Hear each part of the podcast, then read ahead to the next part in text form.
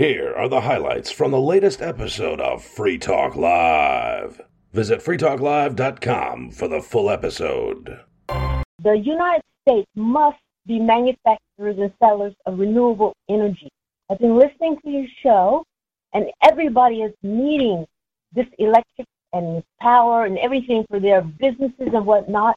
Our horses are still our most powerful allies in America and also for foreign countries. And when I say that we can do that through horse manure and wood chip bedding through quantum horsepower, as developed already by Finland, that is our answer.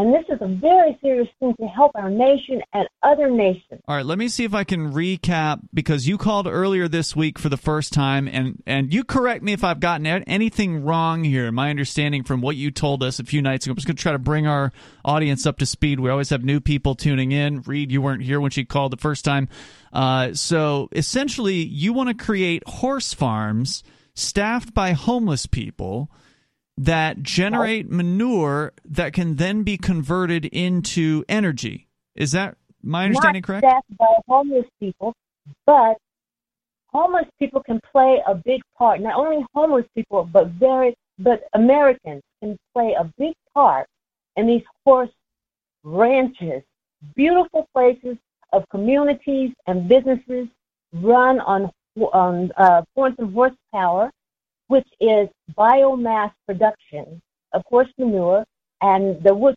bedding. And Finland has already done this. I've been researching this for the last year. And Finland, you know, Bloomberg, all the U.S. Uh, uh, manufacturers and things like have been talking about this, you know, and and like Bloomberg said, uh, this means that like a country like ours is is sitting on a big stinking pile of untapped green energy just waiting to be exploited. I and think this is the way that.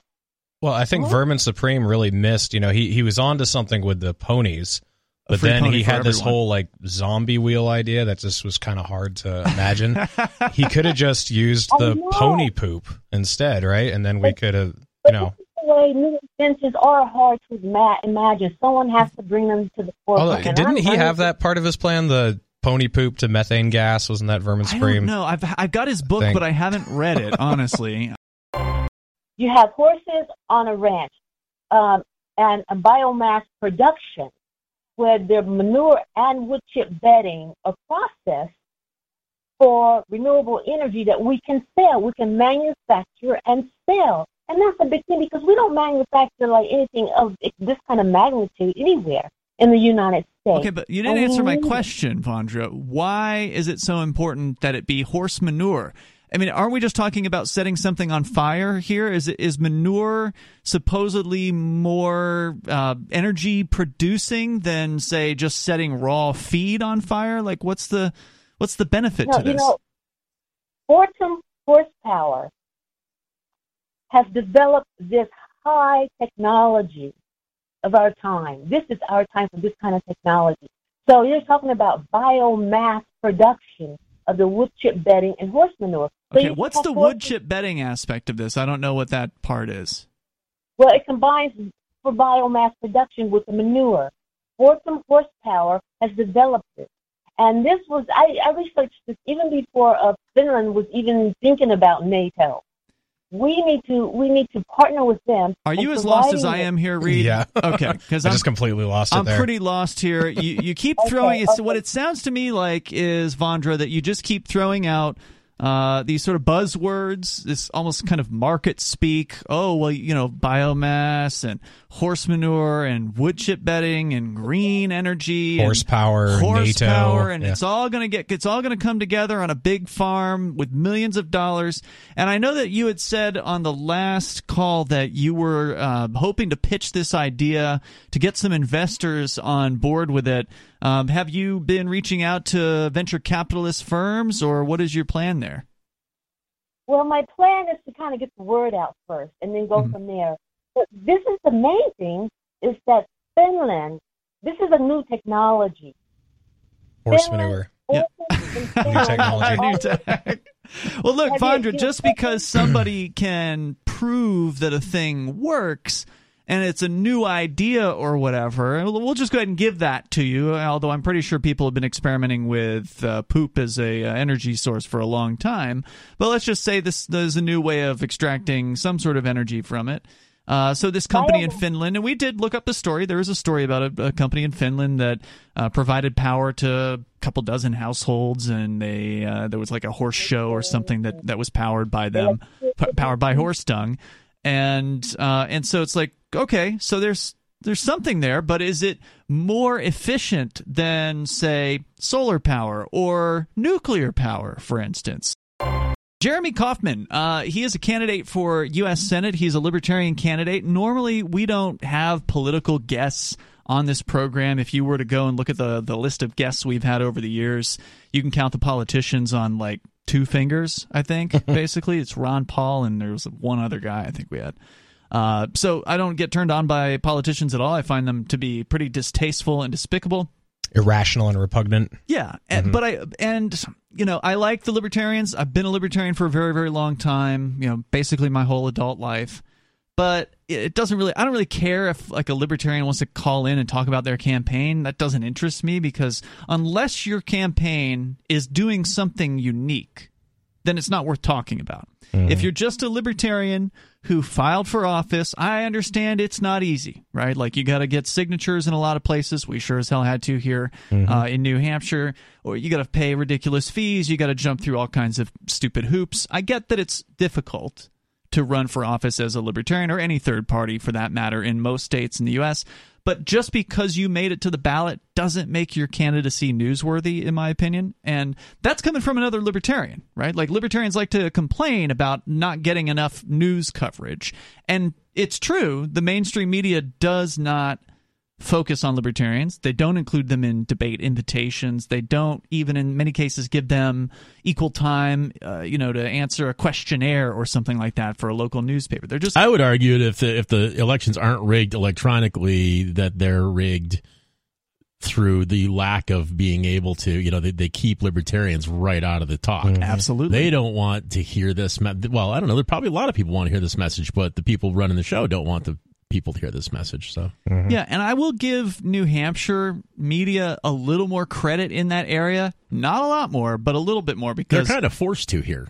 well, to some extent, and they're just it, things are smaller here. They're a little more intimate. People mm. tend to know each other a little bit better, and and so, you know, for instance, when I've run for office, not as a libertarian, I have run as a libertarian, but the times I ran as a Democrat for governor here in New Hampshire, I was invited to a debate. It was the main candidate who refused to debate. Right. And so they did actually allow me on stage for 10 minutes to just speak because the other lady wouldn't even show up. So I feel like I've been treated fairly in some circumstances, and I'll give credit to WMUR, a little bit of it that's the main, the, really the only main mm-hmm. television station in in New Hampshire. But he's got a different approach to this campaign that I really, really appreciate, and that is that he just doesn't care about the sort of the pretense of politics, the decor uh, that some people like to uh, say, oh, well, you have to have decorum when you're running for power. You've got to put a suit on and you've got to go and, you know, act like you're all prim and proper in front of all these people that know that politicians are liars. But there's this game that uh, that they play, and, and Jeremy's not playing that game. Mm-hmm. Yeah, so, he's he's actively trying to gain attention by being an antagonist to the media or by uh, you know making fun of them in a satirical way. So instead of trying to earn their approval or appease them so that they'll, you know, come and ask him questions, he has the approach of being as outrageous as possible to gain media attention that way, kind of like the Libertarian Party of New Hampshire in general has on social media. It's just a different strategy and it's seems to have gained more uh, media attention than you know the other way. That strategy would. has worked for the Libertarian Party of New Hampshire. Certainly, there's mm-hmm. a lot of uh, media attention they've gotten just within the last few months. Mm-hmm. I mean, major mainstream news articles talking about, um, especially the McCain tweet that they made, mm-hmm. which we covered here on Free Talk Live, where on uh, the anniversary of John McCain's death, they tweeted an image of his daughter crying over his casket and said, "Happy holidays." Happy holidays.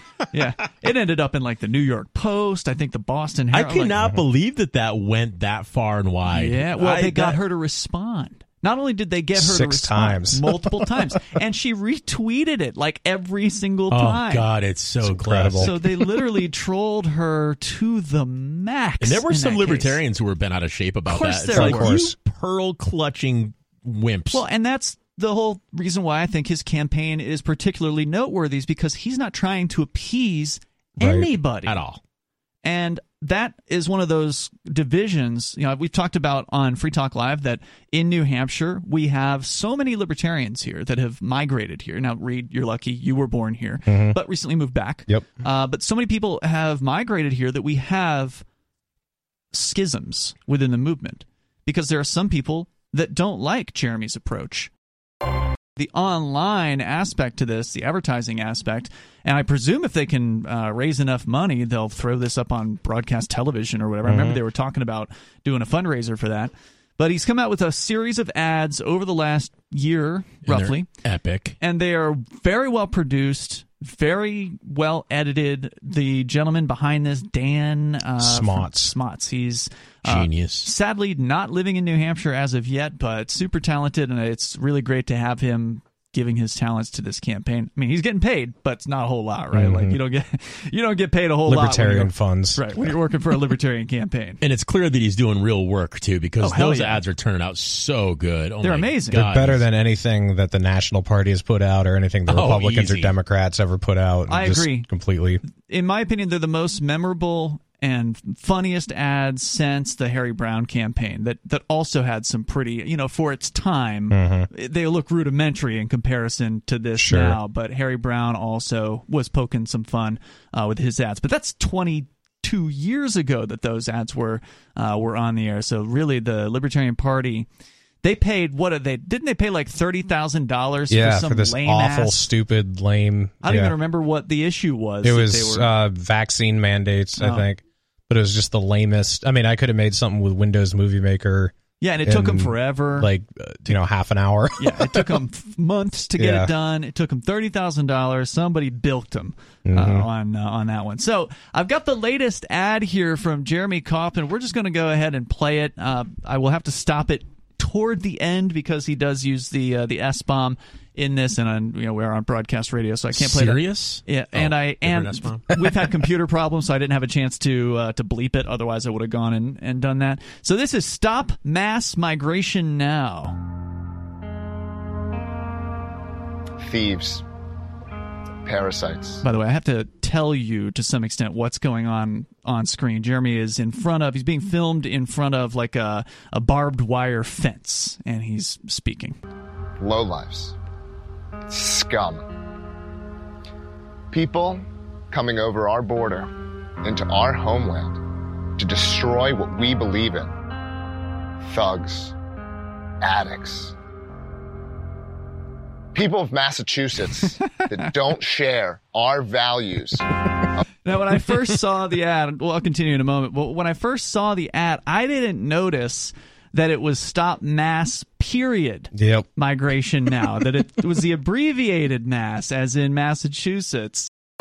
They banned uh, the teachings that one race is superior to another uh, in the New Hampshire school system, and a bunch of hard leftist teachers flipped out as about that. Uh, about that. Anyway, he moves on.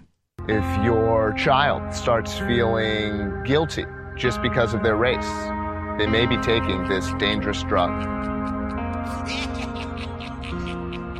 We need to build a wall. Calling on all Mexicans and Canadians that want to end taxes, end the drug war, and think guns should be legal All right. So on the screen, they have immigrant requirements. One, must hate taxes. Two, must be cool with drugs. Three, must think guns are, quote, rad. and then ex- extra credit, bring drugs. and that pops up real fast before the next the next scene comes in here. And I love that. The uh, the, the New Hampshire Libertarian Party recently tweeted something very similar to this saying, "We want everybody to come here from Canada and Mexico who agree with individual liberty. If you truly are a liberty minded person, you should be making your way to New Hampshire. They've even been tweeting at some of these women. There have been like these hot chicks from Canada that have been posting on uh, social media talking yes, about the hashtag uh, Trudeau must go or whatever. Because, yeah, yeah, They kind of give a like a paragraph about or a sentence or two about their personal history and how they're you know Trudeau thinks they're a radical and so you know screw Trudeau kind of thing. And so the New Hampshire libertarians have been tagging those people and responding to them saying, "Hey, we'll we'll get you a husband. Come on down." so uh, going on here with more of Jeremy's ad. To get to New Hampshire by any means possible. Get here illegally. I'm cool with that. I don't care about that. Nice. And we are going to make Massachusetts pay for them to build a wall. Am I inviting all Mexican drug cartels to come here? Absolutely not. What kind of drugs do they have? What is their policies on legal machine guns? Are their drugs any good? These are the kinds of questions that our He's immigration smoking a joint. to be asking. Just really Yeah. make you lose it. I went to the other side. I went to a market basket in Massachusetts and I saw a three year old wearing a mask. and that's the kind of stuff, that's the way these people live on the other side of this border. you know, I'll give a little more credit to New Hampshire's sort of political scene in that there's a poll that came out, uh, the Granite State poll run by the University of New Hampshire Survey Center, where they asked people about the U.S. Senate election, and apparently they bothered to include Jeremy Kaufman, the Libertarian, for U.S. Senate in this particular race, in this poll question. And Reed, you noticed, or I guess it was Justin O'Donnell, the campaign manager, who posted about this earlier today, but it was noticed that there's a interesting discrepancy or a little detail to this particular poll. On its face, the results are the current incumbent, who's a Democrat, her name is Maggie Hassan. She came in at 49%. Don Bolduc, who's like a standard run of the mill Republican that managed to fool a bunch of liberty people into thinking he gave a damn about freedom uh, by talking, you know, a good game, I guess, on a few issues and then reversing course after he got elected. Like immediately won the after he got primary. elected. it was Uh, impressive actually. yeah, literally next morning or whatever. Uh, Forty-one percent, and then Jeremy Kaufman at five percent with don't know undecided at five percent. And five percent, if the poll actually translates to real life, would be enough to qualify the Libertarian Party for ballot access next time around. If I am correct about that, I believe it would. yeah, would. I think it's four percent. Four percent. It has to be a statewide race, and U.S. Senate would qualify for that. Mm-hmm. Uh, but that's not what's the most exciting thing about this this poll, is it? now, and you've got it pulled up there, but I believe five percent is the number of Republicans that would be willing to support him. And if you actually look at the entire poll, he's polling closer to ten percent than five percent. Is that what it says? I think it's overall uh, five percent, just New Hampshire likely voters. But when you do break it down by Republicans, it's also five percent. However, the real takeaway is the independents, where apparently Bolduc gets just under half of the independents, forty-five percent. Thirty percent of them support Hassan, and uh, twenty-one percent support Jeremy Kaufman. Now that's tremendous. Sure. Uh, and what's most noteworthy about this is that New Hampshire voters are not mostly independent, but plurality independent, Right. meaning that there are more registered, and the term is actually uh, undeclared. That's the legal term that they use on the New Hampshire voter registrations. So, anyway, uh, more people in New Hampshire are registered as undeclared than are registered as Democrat, and more people are registered as undeclared than are registered as Republican. If you get an ad for a political candidate in front of a YouTube video or whatever, you're going to skip it. Mhm. But if it's funny, then that would be a completely different situation. The only problem is, you know, if you if people are able to skip the the ads, it has to grab them quick, right? So uh, I, I'm I'm looking forward to seeing the shorter versions of these because they're usually only about a minute and a half or two minutes to begin with. But you probably have to clip that down. You're definitely going to have to cut it down to get on uh, television. They are doing some fundraising, I believe, to do that. Justin posted today, I believe, about uh, what they're trying to raise, and he's hoping that he can get people from the wider libertarian movement, not just New Hampshire libertarians, but people anywhere that want to see a really exciting libertarian campaign. Uh, he says if uh, each of New Hampshire, rather LP National's 26, 268,000 Twitter followers donated over $22, that would raise 6 million. Now, obviously, that's not going to happen. You're never going to get libertarians all on the same page to do anything. But, you know, if you could get a few percentage of them, then that's more than you had. And if you can raise ten grand instead of six million, that's still probably more than most libertarian campaigns spend on television or radio or whatever than anywhere across the country. Mhm. I would think. Yeah. Yeah, go to Jeremy for the number four New Hampshire.com if you want to donate and help him get those TV ads up. 'cause- It's, it's Jeremy for NH, right? Yep, Jeremy. Dot com. Yep. Uh, and, what did I say? New Hampshire, but Oh, uh, yeah, people whatever. might have Jeremy figured it for out. NH. Yep. Uh, so I think that that's a good plan. I just don't know. It's hard for me as somebody who's fairly skeptical of political campaigns in general to justify spending money at all. I understand that's like what people feel like they need to do. And in the case of Jeremy, I think dollar for dollar, he's getting better results out of the natural pass around Totally, you know than he's going to. You could throw $100000 at wmur and not get the same results as you're going to get on the sort of the just natural virality of the campaign videos just being shared online. I think ultimately television is going to be a disappointment. Mm-hmm. I mean, it's it's nice to be able to point to and say, "Oh, look, you know, hey, we're on the old media," and it probably wouldn't hurt to get more, I guess, of a serious uh, look being looked at the campaign from WMUR. It's like, oh, well, now you're spending money with us. Maybe we'll put you in the debates. I mean, if that if that could come out of spending money on WMUR, maybe that would make it worthwhile. But just to get a broadcast ad on, you know, you could be more than one of them, but you know, to get a week's worth or or two weeks worth of primetime broadcast ads, you're going to pay through the nose but are you really going to motivate the 60 plus year old viewers that are watching broadcast television these days? I go to my mom's house. and My mom's, you know, pushing 70. And I sit, and she's got the She TV. lives in on- New York. She lives in New York. She's got the TV on all the time, just as background noise. Sure. And I look, I was just kind of paying, I was like, Mom, you know, people don't watch TV anymore. You can use my Netflix account. You can use my Amazon Prime account. You know, all these accounts I have, you're more than welcome to tap into them. I'll make you a little sub account. No, I just want to watch my home and garden tele, my HGTV, whatever. You're a big into sort of the whole international anti war scene. And you uh, have guests on your show fairly frequently. You had somebody on recently you wanted to tell us about. Yeah, I mean, I don't really know what's true about what's going on overseas because I'm Who not does? there. Even Uh, the people so there can't really even know. Exactly. right? I All mean, you it- can know is what you see. It's so hard to find out what's true. So the closest I can come to finding the truth is just listening to people who have been right a lot Hmm. in the past. So I tend to have those type of people on. Uh, one of the people I have on a lot, he's kind of a controversial figure. He's Ryan Dawson of the Anti-Neocon Report. Um, I but forgot all about Ryan Dawson. He lives in uh, Japan, He right? does, yeah. Yeah. Uh, but he's very uh, up to date on foreign policy, especially in Ukraine and Russia. Like he was he was saying this was going to kick off long before it did. He's also deep into like uh, political crime. Like he investigates it, so he knew all about Hunter Biden's connections with Burisma. Um, and Is that the power company? yeah, the gas company, and then also John Kerry, and you know, like he, he knows all that stuff inside and out. So he knew a lot of this was coming down the pipe.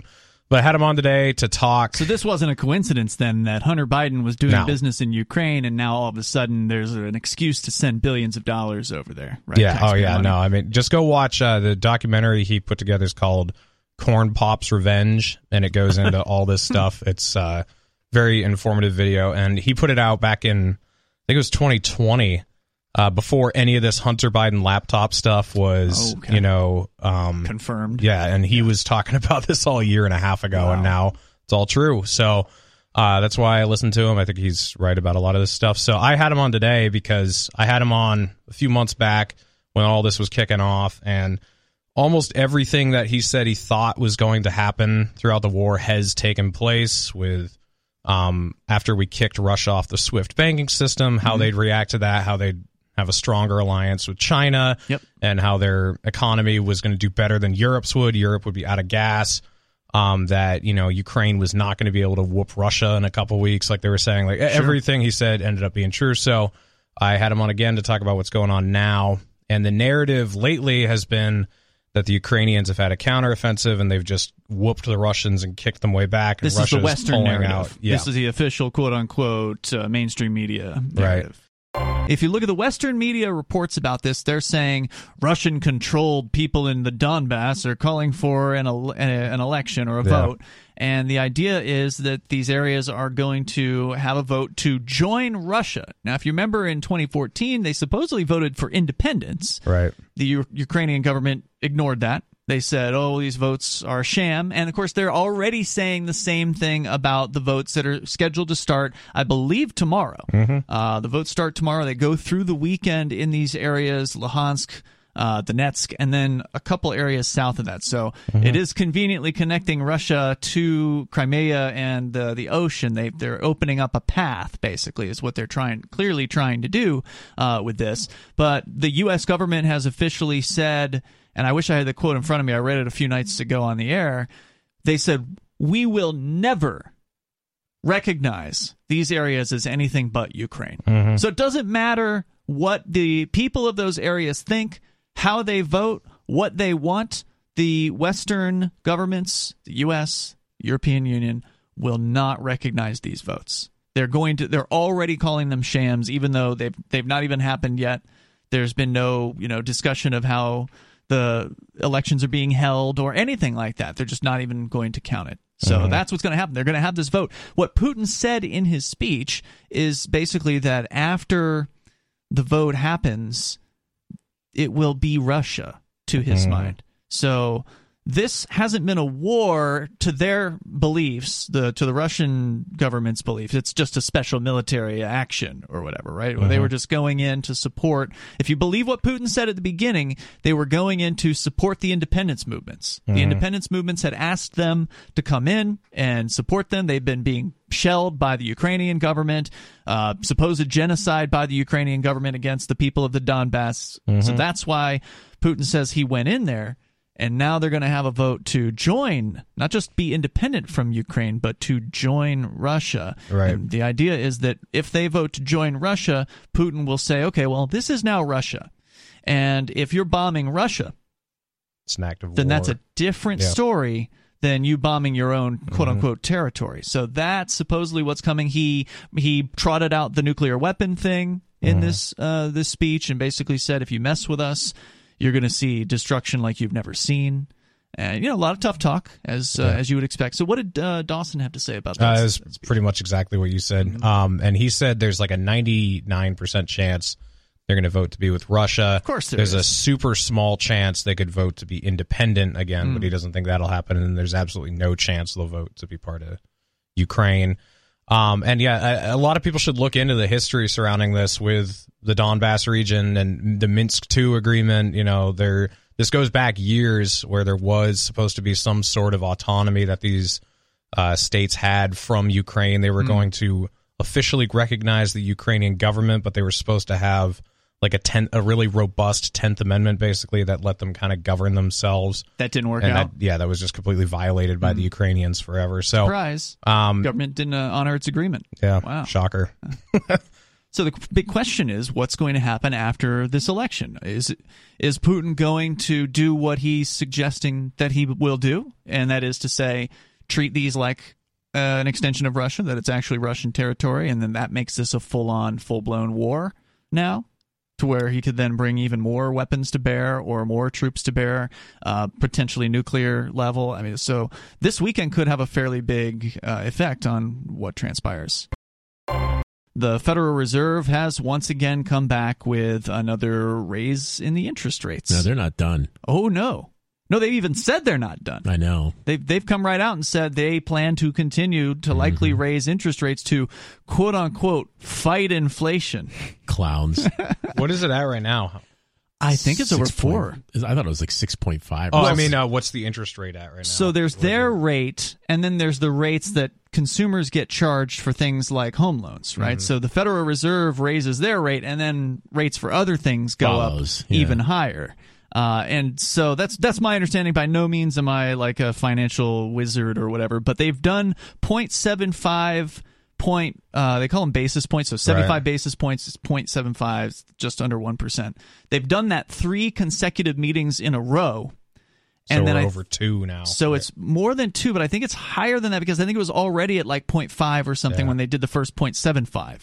So I had I Peter have... Schiff on in February, and he thought there was no way they'd go over 1.75. Peter Schiff is had. always wrong. hey, he's been right about three of the last 36 rece- or 36 of the last three recessions, you know. so, uh, yeah, I don't know exactly what the, the current rate is, but it is I think it's over 3 4 4%. Uh, and uh, Three point two five. Thank you. 3.25%. And so this is, by the way, unprecedented levels of raising this for yeah. for I don't know the last couple decades or it's something like that. It's not nearly high enough. It's not near. And they've got it, one time they were talking about going. Uh, do you remember a few years ago they were talking about doing uh, negative interest rates? Mm-hmm. They wanted to go into. Yeah. They're basically going to pay, Pay people, people to take, take loans out. Yeah, well, that's not happening. it's fiscally responsible right there. Right. not now. If anybody, you know, we just did a Bitcoin.com ad, uh, uh, Mm-hmm. you know, a couple segments ago. People have got to get away from government money. The only thing I've got people asking me on Facebook, like, what's the way out of this? So, you know, we got to vote harder. You're not going to vote harder. No. There's nothing that's going to do. You're not going to be able to vote your way out of this. At no point in history has anybody ever successfully voted their way out of this situation. And this situation has existed before throughout history several times. Yeah, there's no way that you know, even though people like Jeremy Kauffman are running for Senate, there's not enough people to vote for people like that. There's, Right. There's not enough libertarians in one place even to elect somebody Nope. like that. It sure as hell isn't going to happen on a nationwide basis. Nope. And you know. I like the libertarians and all, but the National Libertarian Party is never going to have it's not to work. national You- level and success. That's, that's assuming that the that the voting process is is secure right at all. Right, and there's we're, no we're just to assume that. assuming that, they're not just totally completely corrupt and you know dog and pony show for the you know Right, trinkets well, for the natives. We know there's voting machines out there that are completely manipulable. Yeah. Oh, yeah. and owned by some of them political come with votes already installed on them. Anarchists who truly believe in privacy and freedom have pushed it an extra step and said, "Well, let's get way out ahead of their curve, and we'll make Monero, which is a privacy coin, and Oh, you know, we in privacy unless They you hate all want privacy technology. They oh, hate it all. Oh yeah, they hate. That's why they any- outlawed Tornado Cash. Uh, they made. Yep. They literally announced a few weeks ago, for the first time ever, that a program is now sanctioned. So code, some that's got to be that that's somebody good. wrote. and you know that's unconstitutional because that's Absolutely. free It's speech. free That's- speech. Yeah, code is So- language. but they're going to get away with it for a little while. Yeah, for a little while, until and, it gets and overturned. it, the, the the the trick is if they get away with it for long enough, where it becomes culturalized Mm-hmm. in people's minds that that's not okay, then people will be like, "Oh, I can't."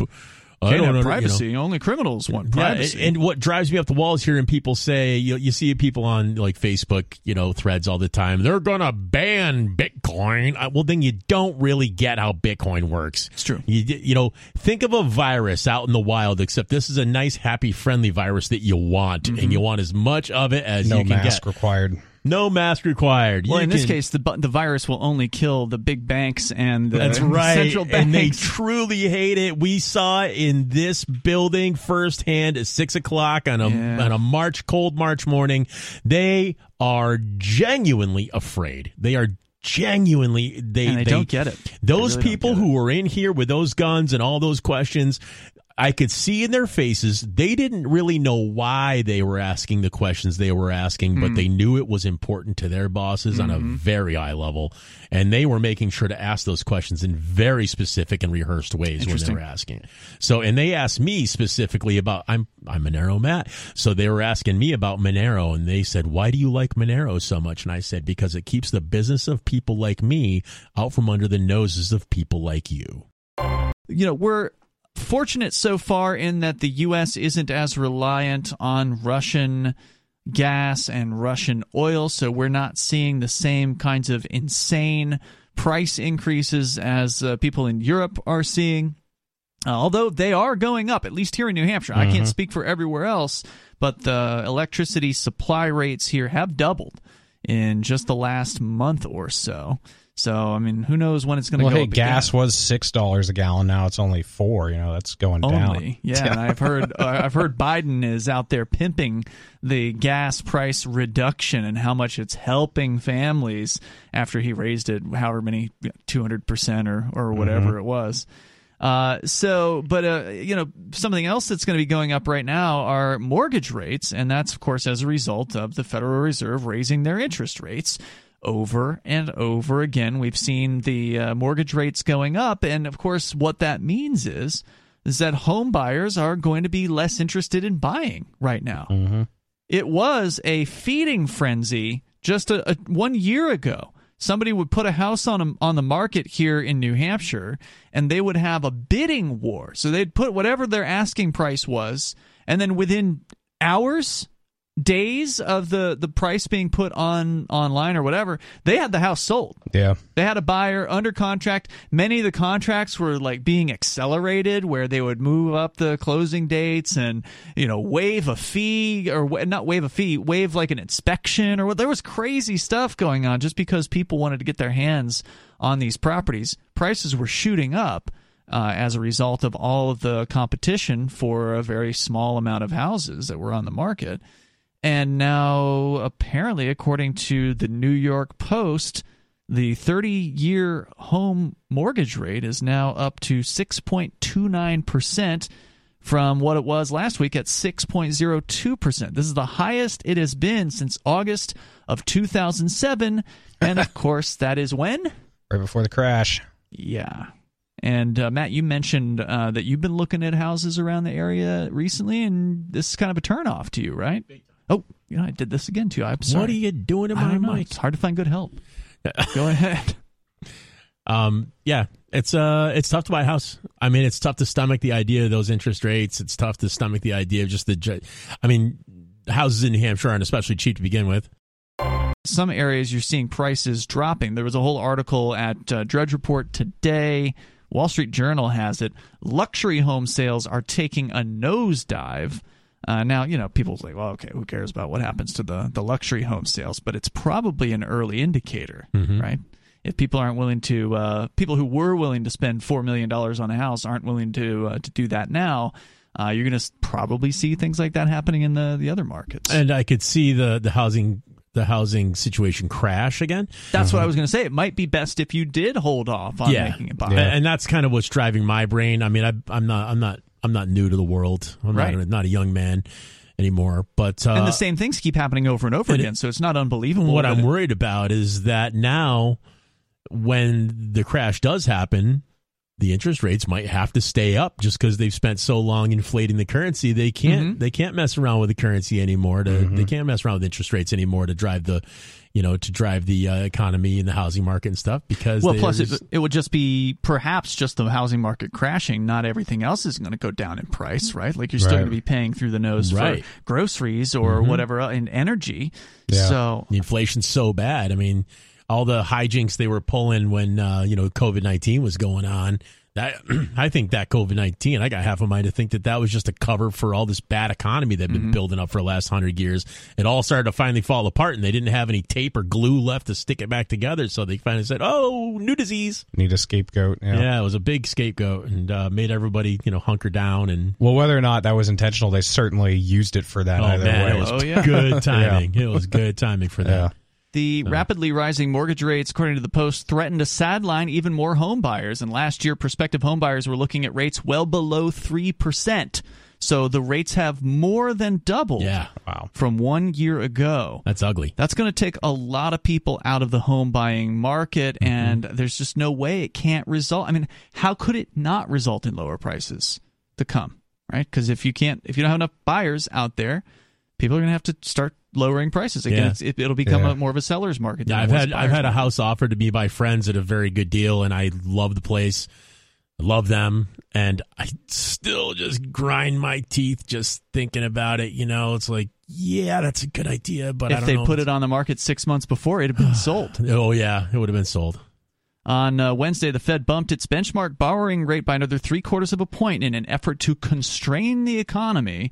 Uh, and I saw this one headline. I think it was actually NPR, and I wish I had it in front of me. It was just so ridiculous when it came to uh, this whole idea that the Fed is fighting inflation. They, they made it sound like inflation was this untamable beast or this thing that was completely separate from humans out Right. there that they were this force of nature that It's like they're fighting a virus. yeah, and it's like no we know exactly what causes it, and we know exactly it's not rocket science. It's very simple. We know how it works.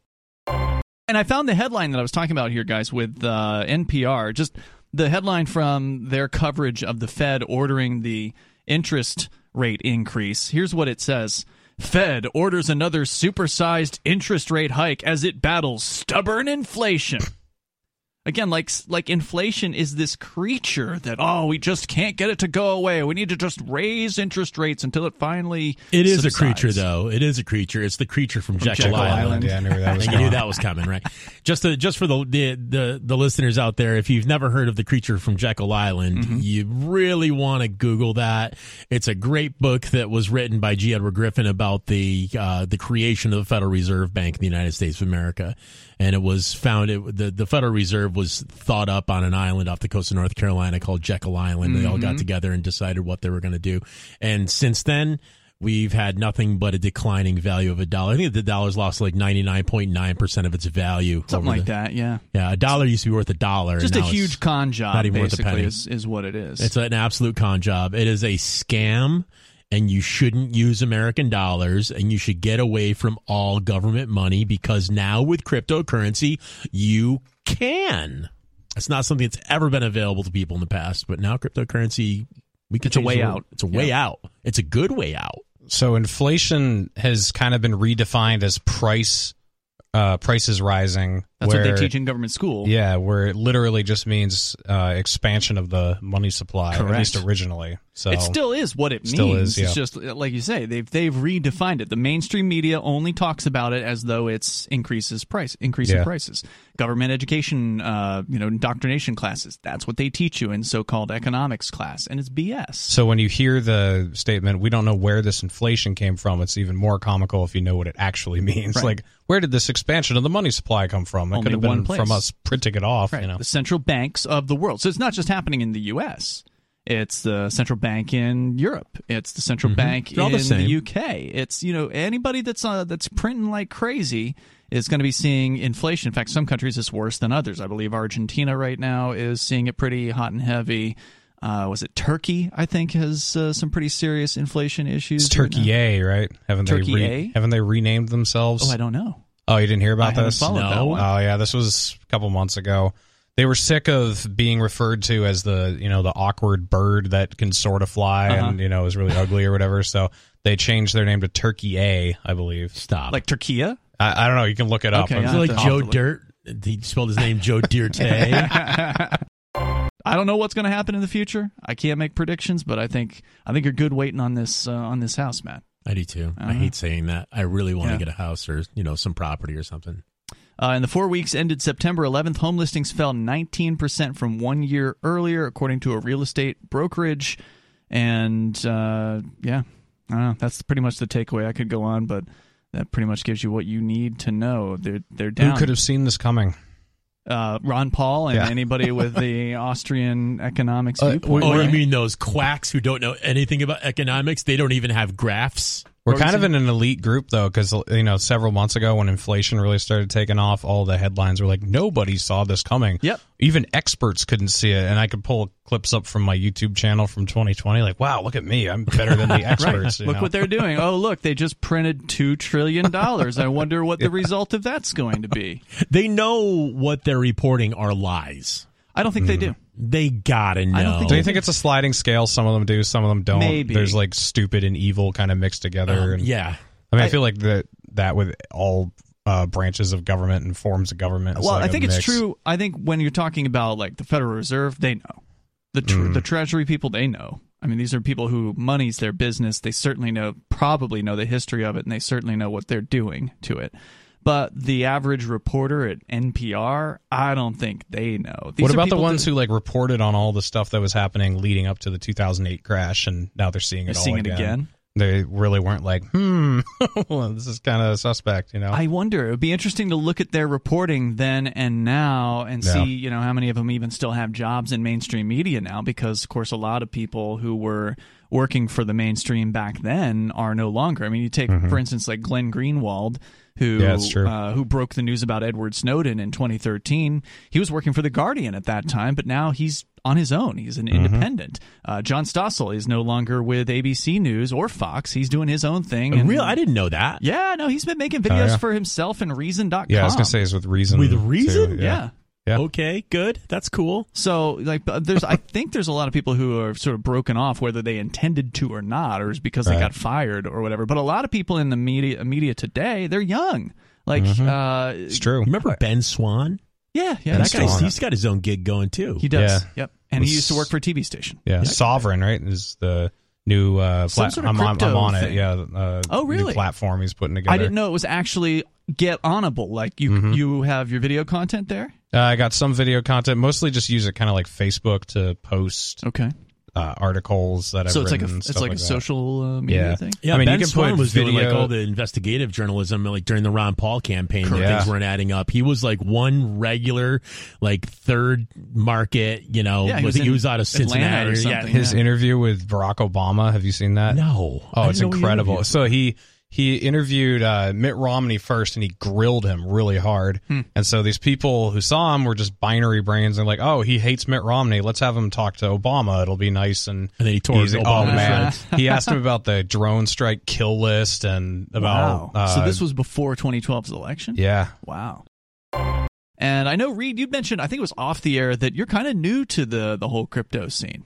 Mhm. Is that right? I still don't have any yet. So Okay. Wow. Yeah. Okay. Well, so you know, as the the new guy in the room, if we start talking above your, we always have to be very careful on Free Talk Live. This isn't a crypto show. Right. Like we're not doing. and we are so used to using it that it's old standard for Right. us and so it'd be great for reed somebody like reed to speak up and say i don't understand this what does that mean that way Right. can- so don't let us leave you behind or anything like that. We always try to be cognizant of it, but it's nice to have somebody in the room who's sure. like new uh, to some of these ideas. So uh, there's of course Bitcoin. People have heard of Bitcoin, whether you know anything about crypto or not. You've heard of Bitcoin. I think at this point, you'd have to be living under a rock to not have heard about Bitcoin. Not so many probably have heard about Ethereum. You have you heard that one? I have, You yeah. Okay, so it's the second most uh, valuable cryptocurrency by what they call market cap, and a market cap is calculated by what does one of these things trade for in the market. Okay, take that amount and multiply it by the total number of these coins. And so that's how they get the market cap. And so Ethereum is huge. It's not quite as big as, as Bitcoin, but it's getting there.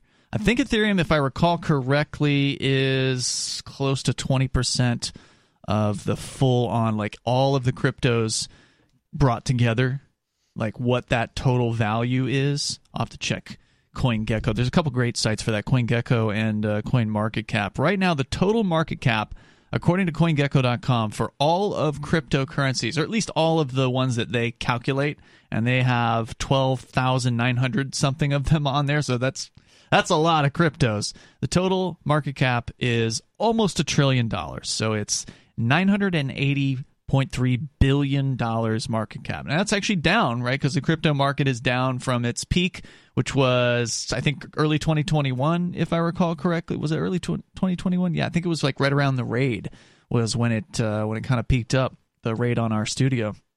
Anyway, Ethereum's current market cap is about 159 billion dollars. It's about 16% right now. So the total value of all cryptos, Ethereum's about 16% of it. Bitcoin's about 37%. So it's roughly half I would like to see those numbers drop. I think both of those technologies are just so dated and old and not good. For the purposes that cryptocurrency was invented for, they can no longer serve those purposes. in But since that they way. switched it to proof of stake, now the SEC is saying that they have a concern in it. I think they might have said it before that uh, because, well, no, it was Monday that they filed this lawsuit. So, according to decrypt.co, uh, the SEC has filed a federal lawsuit against a crypto influencer named Ian Balina for his failure to register a cryptocurrency as a security before launching a what they call an initial coin offering. This was a big uh, craze back in like 2017, 2018 on the Ethereum blockchain where I mean, everybody in crypto was throwing out these what they call the ICOs and saying they had the next great uh, great idea in crypto and they wanted to raise uh, funds for it. And so they're all just basically copies of either Ethereum or Bitcoin. a bunch of them were scams, straight up scams. Uh, others were legitimately good ideas, but they didn't fr- come to fruition. Others, probably the minority of them, were legitimately good ideas that did come to fruition. So you know, like a lot of things where you invest in, a lot of them are going to be losers, and that was true with the uh, the ICO craze. But the SEC is saying that he should have come to them first and asked them for a permission slip to offer this thing. And they're suing him now, four years later. Everything at first appeared run of the mill. The SEC has for years filed civil suits against individuals and organizations for rolling out unregistered ICOs. But eagle eyed observers read a little further into the fine print. In a bold and potentially unprecedented move buried in the lawsuit's 69th paragraph, the SEC has now claimed that it has the right to sue Mr. Balina not only because his case concerns transactions made in the United States, but because the entire Ethereum network falls under the U.S. government's purview. And then they, uh, and they actually give a excerpt here from somebody's tweet, uh, an excerpt from the paragraph it says so it talks about uh, apparently was running a mining pool. So this has, has to do with Ethereum prior to the change, back when they were miners.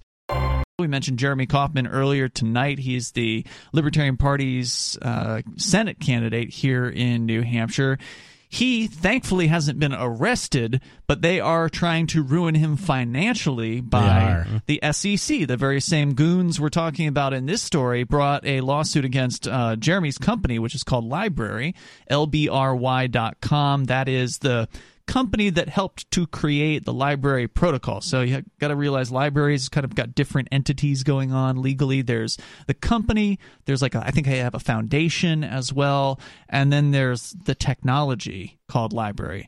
And so even if Jeremy uh, and his company get completely decimated by the SEC and shut down, you have to remember the LBRY code is unstoppable. That is going to continue with or without Jeremy and his company. But SEC has brought a lawsuit against LBRY and said, "Well, we think you have a security," even though supposedly the definition of a security is something that you and correct me if I'm wrong in this. I'm not a financial, you know, investment guy, but you know we've looked it up a few times security as i understand it is something that you buy with the intention of having some sort of say in the way a company runs and getting some kind of reward for it doing well right that's yeah, what a you have security a, it's is a it's right? a it's a risk. It's a risk stake, and you have some say over how it runs. Yeah, that that, that, that well would be the difference defines what a security between is. right so in LBRY the token is not a security at least i would argue if it were my case and i'm sure jeremy is is going to be arguing because it doesn't give you any say over how the LBRY company works. All it does is gives you the ability to upload a video and throw some you know coins at the people that you like so Yep. you know you go to reed's channel over on Odysee at uh, naturalist capitalist and you can send him these LBRY credits and i think they've actually added dollars as an option in recent have, recent yeah. months but the original setup of the system was it was these credits these lbc tokens that you can then send to the people that you like and Mm-hmm. that doesn't give them the ability to run the company that doesn't Right. give them a vote on who the ceo is or anything like that it, Mm, you don't get any sort but of the, benefit these government thugs are gonna they're gonna stretch and, and you know they're gonna smear their own definitions all they can because they want they they'll just redefine stuff. Yeah. and, and, you know it's happening a Same lot. Same thing with the gun world. With the, the gun world is going through like crazy right now. I- you know, I was talking to Ian uh, off the air about uh, a federal judge in Texas just heard is hearing a case uh, just heard a case from uh, you know the ATF and somebody they were attacking where they were trying to say that a suppressor isn't a firearm, but also a suppressor is a firearm. I think the government knows that you're a huge deal, which is why they are so you know rabidly going after you in the other in the crypto six. That's I think it was a uh, a major thing to them, and I don't think we're given enough credit. But this whole case could be a a huge game changer, and anything like the Jeremy case could be a huge game changer. well, know? the thing is, what you're saying, what you said earlier was absolutely true. The federal government's agencies, whether it be the ATF or the SEC or FinCEN or whoever it is that we're talking about here, the FBI they all have the incentive to interpret the statutes as widely as possible. Mm-hmm. So, in the case of wire, uh, so-called wire fraud or uh, money transmitter stuff that we're dealing with in the crypto six case, they're saying, well, the, the term funds includes cryptocurrency. Yeah, and that even sounds though, like a judge is kind of making up the words as he goes along. Even too. though when the statutes were written, cryptocurrency didn't exist. Right. So that was one of the arguments that our attorneys made, and the judge uh, rejected that, of course. As far as the government's concerned, cryptocurrency should be treated as beanie babies. Well, they're not. They're uh, they're treating it as though, and, and, you know, understandably, it's a threat to their system. So uh-huh. they're going to try yeah, to treat petrified, it as harshly as possible. Which is exactly why everybody should get into it fast and get as much as they can comfortably get. So have a little bit. Claiming in a lawsuit against an Ethereum uh, token, their uh, holder, a gentleman who was doing an inter, uh, in, an ICO, as they call it, an initial coin offering. They're saying that uh, because the Ethereum that was sent to this man was validated by nodes that were on the Ethereum blockchain, which are clustered more densely in the United States than any other country, as a result, those transactions took place in the United States. That's a quote from their lawsuit. They appear to be suggesting that because more of Ethereum's validating nodes are operating in the US, that therefore all transactions globally should be considered of American origin. apparently, about 45.8% of all Ethereum nodes are in the United States, according to Etherscan. The second greatest density of nodes is Germany, with only 19% by comparison. I've heard that there's a, a new um, alcohol uh, technology to get the drunk drivers. So oh. both Volvo is uh, developing a, a detect. I mean, a camera that detects uh, alcohol drivers. So I kind of heard about it. So I, I'm just kind of curious uh, what it entails. You know, when where did you hear about this?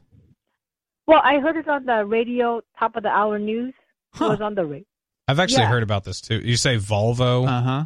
Yeah. Yeah. Uh, with truck drivers, they're going to have cameras, and, and some companies are already doing it. I think. Where, Does Volvo make big rigs? Yeah. Oh, okay. Uh, where they can actually like look at the driver the whole time. That's creepy. See if they're paying attention. I would never work for a trucking company like that, but wow.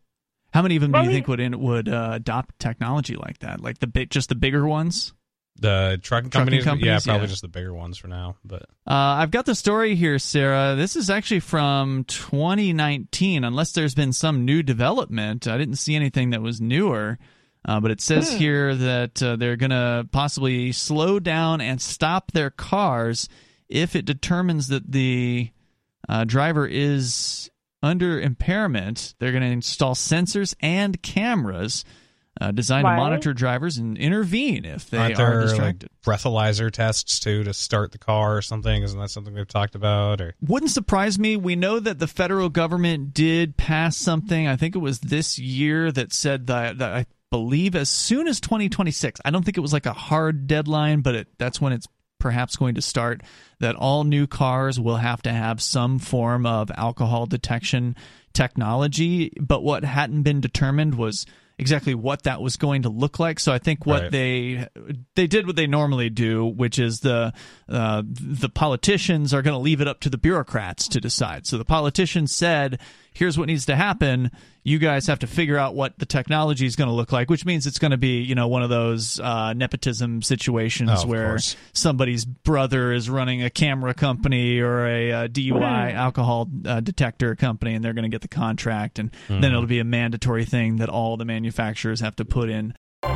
I've never obviously driven a, a, big rig, but they have these technologies now in uh, consumer cars where it will slow down for you if you're getting too mm-hmm. close to something, keep you in the lanes. And uh, Mark Edge, our our co-host, had this in his car a few years ago, and we were driving to. Uh, one of the co- talk radio conferences that we went to in New York City, and and I, you know, he usually has me drive down there because he hates driving in the city, and so I he was telling me all about these things, and they just didn't sound good to me. But I'm like, all right, well, new tech, I'll try it out. We'll see see what it's like. I don't like having a Mm-hmm. machine tell me what to do or control what I can and can't do or even influence it. Yeah, you can still swing the wheel, but it's pulling you in the other direction, and Mm-hmm. it's like. It's it's weird. If you love to drive, I don't think you could possibly enjoy this. No. I don't. It's it's anti-driving technology almost. Yeah, everything they take away from the driving experience just makes me less interested in driving. Mm-hmm. And then if something goes wrong with the equipment, you're you know you're you're not paying attention at all anymore because Or less likely to be. yeah. or if you get in scary. another car that you know like my brother's car it has this cruise control that adjusts on its own if you're behind someone it slows you down Right. a little bit in my car it doesn't do that so sometimes i'll be driving his car and then i'll be like okay whatever i get used to it and then i jump in mine and you don't and it's like it. oh oh whoa whoa so Yeah, and then know. you've got to get back into the habit Yeah. of whatever. Yeah, that's a good point. So this is uh, bad news. This technology they're going to be forcing down everybody's throat. I, look, I'm against shoving mandatory DUI checks down even people, uh, you know, even people who've been convicted of DUI. I think ultimately that's oppressive. But to do it to absolutely everyone is insane levels of oppression. And I know Matt uh, feels strongly about these issues as well. Matt, uh, we we uh, we were talking about the ma- new mandatory, likely as soon as 2026 in all new cars, DUI checks. You've heard about That's this, right? insanity. Yeah. Yeah. You just listened to the new extended Free Talk Live Daily Digest. We felt this format was more appropriate for our podcast audience and decided to make it our official podcast. If you subscribe to the Daily Digest or full episode RSS feeds, please resubscribe to the main FTL podcast feed, which you can find at feeds.freetalklive.com. The other feeds rely on a third party service, and though they'll have the same content, we can't be sure how long they'll stay online. If you still want the entire radio show, you can listen live every night from 7 to 10 Eastern at freetalklive.com. Full video archives are at video.freetalklive.com or tune in to our 24 7 stream for the latest show at listen.freetalklive.com. Free Talk Live's amps will continue to receive the full two hour radio show with no recorded commercials via podcast through Patreon. So please join amps.freetalklive.com for just $5 a month. Thank you for listening to and sharing Free Talk Live.